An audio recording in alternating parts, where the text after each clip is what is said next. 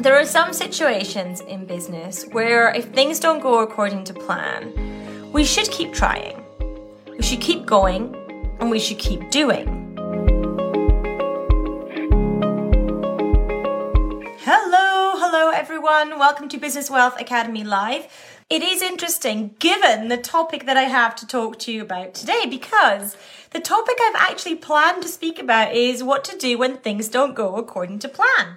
So it's highly ironic that um, my camera would not connect to my browser to go live on Facebook and I had to do it through my phone. The reason I wanted to pick this topic up today, um, there's actually two things that have happened to me over the last three or four days that have led me to speak about this. Uh, the first is an experience I had at the weekend. On Saturday, I was due to run a half marathon.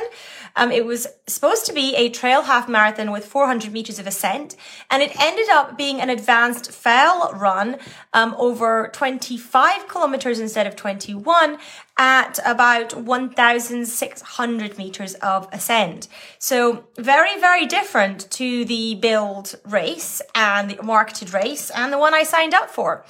And so things very much did not go according to plan there. I had planned to be out in the hills for about three hours, and in actual fact, I was out for eight. It was horrendous.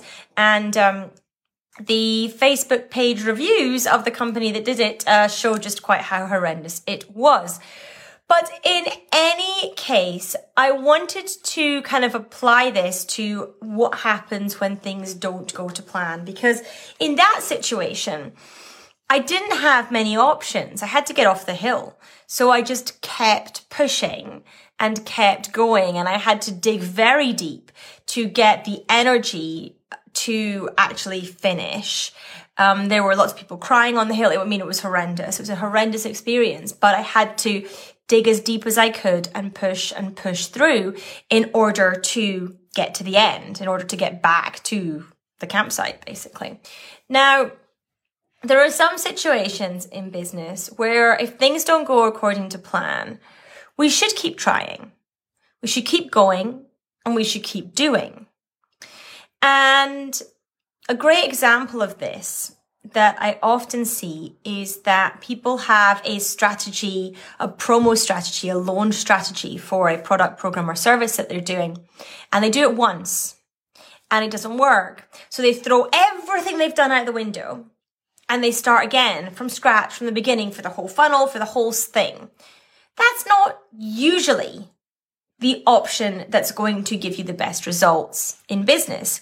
Usually it's tweaking one bit and then seeing the results, tweaking another bit and then seeing the results. And typically in running, when it comes to your training, that also works. Tweaking one bit, seeing the results, tweaking another bit, seeing the results. But there are some instances where if you try and try and try, you go, okay, clearly this now is not working. We have enough data on this strategy to understand that it's not going to work for our business. But that's the point. It's understanding that you have enough information to make the decision and change strategy altogether. We could say in my race at the weekend that I could have at some point made the decision to sack the whole thing off and find a different way off the mountain. I could have done that. But I didn't. I kept going on the route that we had because I knew that would get me off the mountain. And based on not having a map for the mountain because we weren't supposed to be there, and based on having very poor phone signal, for me, that was the safest option at the time. For others, they may have chosen a different option, but for me, that was the safest option to get me off the hillside, off the mountainside. And in some instances in business, it is right to ditch everything that you've done so far and start again with something else. But in most instances, it's typically not. In most instances, it's about understanding if you have enough information to make an informed decision. And if you don't have enough information to make an informed decision, then you can't make an informed decision. And so getting that information and gathering that and garnering the information you need the support you need in order to make the decision is going to always be the first step in this process to deciding whether you stick or twist, whether you keep something the same and you just make tweaks or whether you throw the whole thing away and you start again. By the whole thing away, by the way, I don't mean your entire business typically, although in some situations that might be the right thing to do. So when things go wrong, assessing the data is always going to be the first thing to do. Assessing the data and coming up with a plan that is going to give you a different outcome next time.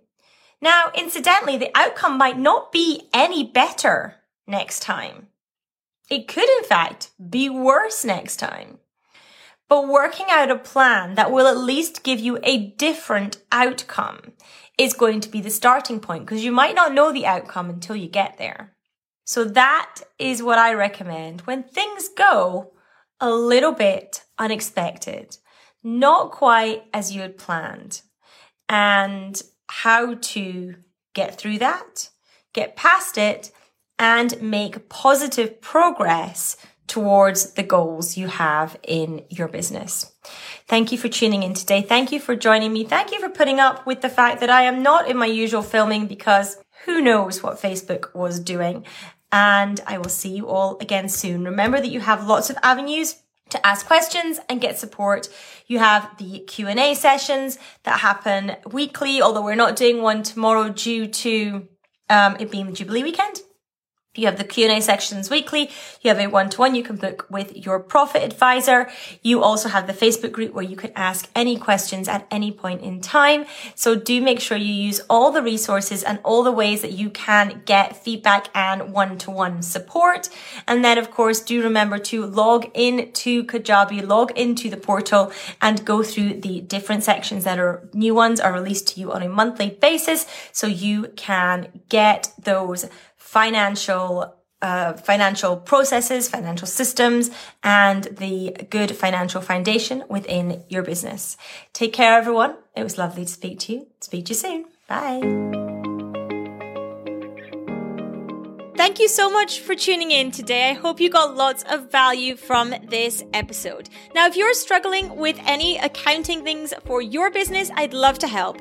Make sure you reach out to me at podcast at annetteandco.co.uk. That's podcast at annetteandco.co.uk and let me know how I can help. Of course, remember to subscribe to this podcast as well. Thanks again.